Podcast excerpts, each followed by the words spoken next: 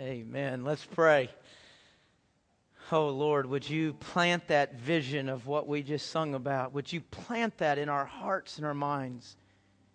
God, as we go throughout this week, may we see you high and exalted. May we see you on your throne. God, I know we come into this house today and we've got so many prayer requests. And that's the way it should be. You call this a house of prayer. You invite us to bring everything before you. There's nothing in our lives going on that is too small, too unimportant, too insignificant for you. You want to hear. You're blessed when we pray. Lord, as we bring those prayer requests, though, God, I pray we realize that ultimately all prayers are answered in that day you return. All prayers are answered when we see you on that throne. That is when all is right everything as it should be. Lord, I pray that is our hope. God, even in these prayer requests and the things we hope for in this week ahead, I pray we have no hope greater than to see you on your throne. Come quickly, Lord Jesus. It's in your name we ask this. Amen. Amen. Well, isn't it exciting to finally be here at grand opening? I mean, we've been talking about May 18th forever, haven't we? I mean, it just seemed like forever to get to this day, and, and now we're here. The house is open. We're up and running, and we praise the Lord. Can, can we praise Him? Can we tell God thank you for everything He's done to bring us to this spot? Amen. I, I know people said, well, we, we've been here, haven't we? I thought we've been here like for five or six weeks. Yeah, but now we really mean it. Now, now we're really open. I tell you, it's been exciting. I, I get so excited, I think I, I, start to babble sometimes. People have found that out the last couple of weeks. They, they come up and say, Well, how are you liking the building? How are things going? And, and I think they're expecting maybe a, a three or a four sentence answer, but three or four hours later, you know, when they begin to literally weep and they look to heaven and they say, Lord, let it end, I realize maybe I've talked too long because uh, I'm pretty excited. I get pretty excited talking about the building and what's going on here. And, and uh, I, you know, to be honest with you, I wish I could take all of you on the pastor's Gold Pass tour. You, you get to see what the pastor likes in the building. And, and we talk about the building and God and, and everything he's doing here. You know, if I took you on a tour, we'd, first place we'd go is the roof. You know, why would we go to the roof? Well, because it's the roof. It's cool up there, you know? You, know, you don't belong up there, so that's, that's kind of why it's fun to, to get up there on the roof and kind of get that bird's eye view of everything. You know, if you went on my tour, we'd go out, of course, and look at the slide, and I would tell you it slides 23 feet tall. I've heard that in the state of Virginia, that's the tallest indoor slide. There you go. Glory to God, a slide. Now, is it the truth? I have no idea. I don't even know who started saying that, but it sounds fun to say. So I'll keep saying it until somebody can correct me. Eh, how about the youth center, the, the youth cafe? What an incredible place for youth to gather and to build relationships, and ultimately, as they're building relationships with each other, to build a relationship with the Lord. Of course, you're on the pastor's tour, so I take you by my office where I pray and study and prepare the deep things of God for His. That, that's, not the, that's not the picture of the office I had. Go, go to the next one. Quick, quick. Go to number five. There we go. You know what this is? This is the secret hallway. I didn't know we had a secret hallway. Well, that's why it's a secret. Now, we have. Uh, up in this corner and in this corner, we have storage rooms. Well, you know, by fire code, you can't have a room you can enter and there's not another way out. And so these rooms have exits over here, and there is a hallway that runs right along the back of there. Probably will be very rarely used, very few people will ever know. I mean, nobody would. Only reason you know is because you're on the Pastor's Gold Pass tour. So you get to see the secret hallway. These are a few of the places I would take you, some of my favorite places around the church. But you know what? They're not my favorite things about the church. Eh, my, my favorite things about Colonial Heights Baptist are, are actually not things here in the building. My favorite things about Colonial Heights Baptist, well, one of them's the celebration choir and orchestra here. Because you know what? I get to come in here like you every single week, and through their ministry and their effort, I get to see the glory of God every week. They help me to worship Him and to, to enjoy Him. You know, if you were on my tour, I, I take you to see the people the people, not the building, the people of Colonial Heights Baptist Church. What they do week in and week out to serve, to minister, to care for people, what they've given to see all this happen. Folks, what is awe inspiring about Colonial Heights Baptist is not a building, it's the people that are awe inspiring. Their love, their devotion, their commitment to serve our God and our Savior, Jesus Christ. But you know what? I could take you on this tour from the slide to the people, and you would not have seen what you need to see here. And I would not have yet showed you what you need to see and what God has put us here to show you. What do we need to see? What, what does God want you to show me? Well, I'm so glad you asked. Would you turn with me this morning to John chapter 12? John chapter 12. If you don't have a Bible with you this morning, we got Bibles in the chairs in, in front of you. They're not necessarily every chair, but you can probably look up and down the row there and see one and point to it, and somebody will hand it to you. John chapter 12, John, fourth book into the New Testament Matthew, Mark, Luke, John. John chapter 12 I want to begin reading in verse 20. John 12, verse 20 says this Now some Greeks were among those who went up to worship at the festival. So they came to Philip. Philip's one of the disciples of Jesus. So they came to Philip, who was from Bethsaida in Galilee, and requested of him, Sir, we want to see Jesus. Go down to verse 32. Verse 32, Jesus is speaking and he says, As for me, if I am lifted up from the earth, I will draw all people to myself. He said this to signify what kind of death he was about to die. Now, today I am concluding a sermon series while at the same time starting a sermon series. I, have never had a sermon that, that concluded and started at the same time. But that's what I'm doing today. Since we've moved into the building on April 13th, we began reading and studying and praying about what we want people to see when they come to Colonial Heights Baptist. That's what we've been focusing on. And, and we've said that you know, when people come here, along with the, the slide and, and the brick and the size and the concourse and all of these other things we're so proud of, let me tell you what we really want them to see. We want them to see God's glory.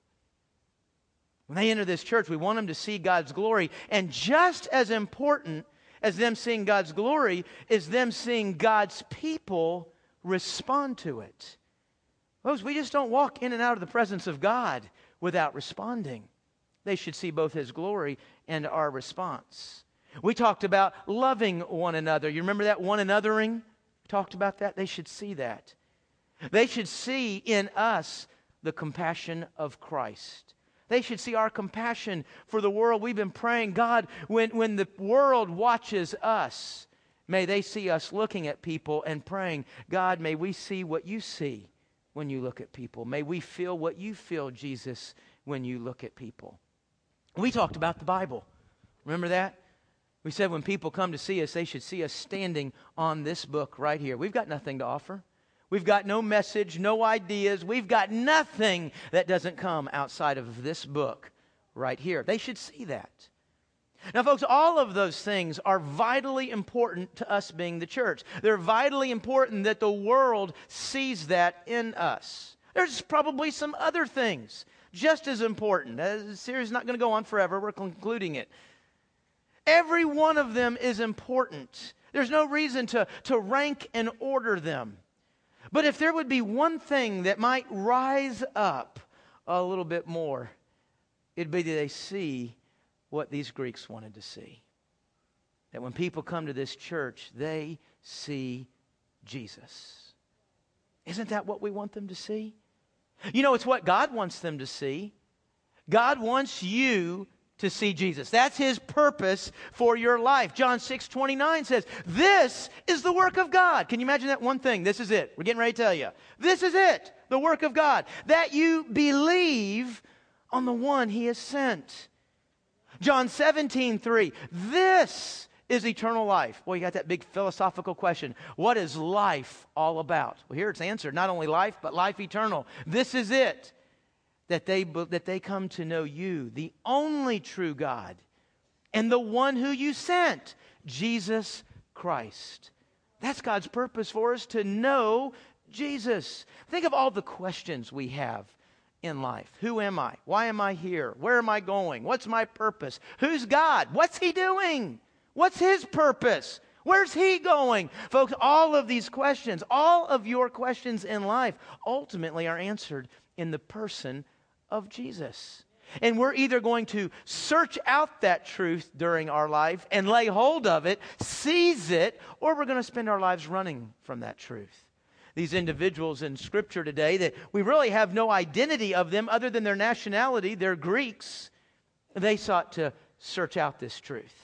They sought to seize it. You know, there's something really very significant happening in the unfolding of Jesus' life and ministry in this point right here in Jesus' receptivity, in the disciples' receptivity of these Greeks. You say, well, why is that so important? Because Jesus is a Jew. Jesus is a Jew, and he was sent from heaven to be the Messiah to the Jews. He is the answer of all of God's promises to the Jews. There's something very Jewish going on here. But I'm not Jewish. Is Jesus for me? Is he for you? Well, as this story unfolds, we see that Jesus receives the Greeks and even more so goes in and says, not just Greeks, but all the world, all of the world will be, will be drawn. Jesus is for you. He is for the Jews and he is for the Greeks. He is for black and white and Hispanic and Oriental. He's for young and old, rich and poor. He is for the religious and he is for the sinner. Jesus is for you. But how will they know?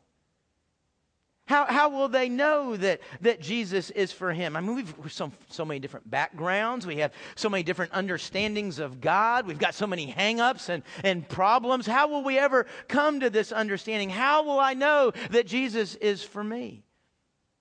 Well, Jesus answers the question here. He says, When I am lifted up. Now, what does that mean? Haven't we lifted up Christ today? Man, we applaud him and we sing to the top of our lungs. We've worshiped and we've praised. We would say, we've lifted up Christ. It's not what he's referring to here. As a matter of fact, it's interesting. As central as worship and praise is to the church, as central as worship is to the whole core of your being, you know, not one verse says people come to Christ by watching us worship. Now, that's not what Jesus is referring to here when he says, When I am lifted up. No, he defines it for us. We don't have to go very far to look for the answer. Verse 33 says, when he's talking about being lifted up, this is a reference to his death. If you think about it, you know that from Scripture. You've seen it in Scripture. Maybe you've seen it in movies that portrayed Scripture. That cross went down onto the ground, and Jesus was laid on that cross, and his, his feet or his feet and his hands were nailed there to that cross. And then what did they do? Did they leave him there? No, they lifted that cross up above the earth. And Jesus said, when they see that, they'll be drawn. What draws people? What draws people? You know what's so interesting is so many people look at God and they define God as a God of judgment and anger. And yet, what God says He's using to draw is the love of God in the form of Christ on the cross. Isn't that what we see at the cross? God's love for us. Isn't that one of one of our favorite, most well-known verse, verses of the Bible says, John 3:16, "For God showed his love in this way that he gave his one and only son." Where? On a cross. For who? For you.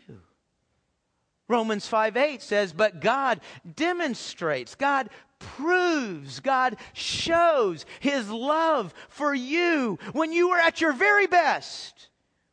When, when you were sitting in the middle of a church service and, and worshiping and applauding. When, when you were all cleaned up and your life was doing as well as it had done. Is that when God proved His love? No, it says there, while we were sinners. That's when Christ died for us. That's when he went to the cross. It is the love of God displayed on the cross that draws the world. Did the Greeks know that? Did these Greeks know, anticipate that, hey, God might love me, God might want me? I think they did. I think they did just in the way they asked this question Sir, we want to see Jesus. That doesn't jump out to us. Uh, you know, somebody, a celebrity, somebody famous in town, I'd like to see him. But, but when you look into the Greek language, there's something here in these words and in the structure, the grammar here of this sentence that we need to understand. When they say, we want to see Jesus, they're not saying, hey, where's a good seat in the Colosseum? I mean, I like to be close. What door is he coming out of? I mean, if, will, will he actually walk by me? He, they're not saying, hey, I heard there's a parade today and Jesus and the disciples are going to be in it. Where's a good spot to stand? They're not asking for a casual glance. When they ask this question, we want to see Jesus, there's an implication we want some face time. We want some one on one time. We want to be close. We want to be personal. We want to know Him. Oh, the Greeks knew. Knowing and following Jesus Christ is the most significant, the most wonderful, the most important, the most meaningful thing in all of life. And it is the only thing that will carry us into eternal life with God. But you know what? As wonderful as it is, it's not always easy. And it's not always fun. No, to, to know and to follow Christ might mean we, we're actually called to give up some things. Things we don't want to give up. Things that are important to us. We might be called to add some, some disciplines and some habits into our lives that maybe we think is difficult. It's not always comfortable, not in this world, to know and follow Him. The world's not going to applaud you for doing this. Some may flat out reject you for doing this. But where did all this start? At the cross. So you see, whatever it means to know and to follow Him, whatever He calls me to, He's calling from a position of love. He's calling out of what is loving and good for me. May not always be fun, may not always be easy, but ultimately it is what is most loving and good for me. Jesus says, When I am lifted up, I will draw all people. Now, that's an interesting phrase, isn't it? All people? I mean, all people don't follow him, do they? Well, that's a silly question. We know all people don't follow. They haven't, all people haven't followed him historically. All people are not following him today. What, what does this mean? All people. It's not saying all people in the world will come to Christ. It's saying all people that come to Christ will come in this way through the cross. All people who truly, genuinely come to God will come this way, all of them, through an understanding of God's love for them that he died for them. All people. The sole purpose of Colonial Heights Baptist Church is to lift up that Christ of the cross. And that this world, through our lives, will see that God loves them. God died for them. God has so much for them. I think we call it good news, don't we? Isn't that what it's supposed to be? They're supposed to see it in us. When He is lifted up, He will draw all people. I want to draw all people, all kinds of people. And God tells us how. Lift up Christ, Him, and Him alone. When we do this here at Colonial Heights Baptist, the world will come. As I said a moment ago, we're not only ending a series on what we want them to see, but we're beginning a series. Today begins a new series on lifting up Christ. A new series. We're ending one called What We Want Them to See. Now we're beginning one very simply entitled Jesus. As a matter of fact, if you look in your bulletin, right in the middle column there, right in the middle of the thing there, new, new Jesus series. That's what this is going to be called Jesus. No more, no less.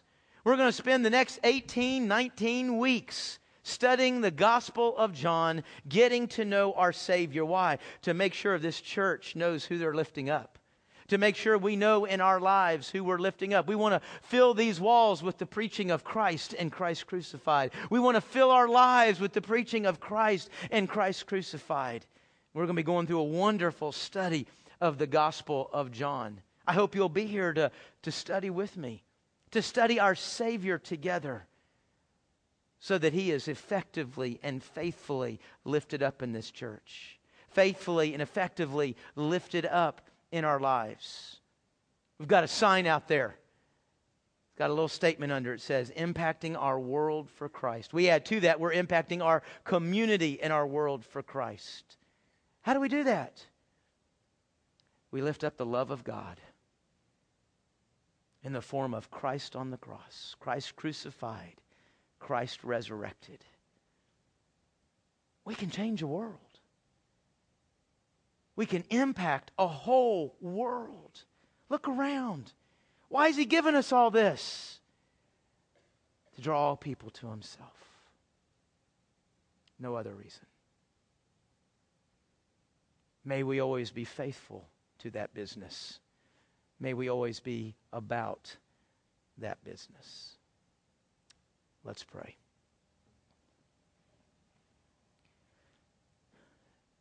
Heavenly Father, we come before you in this moment. We dedicate a building. More importantly, we dedicate ourselves.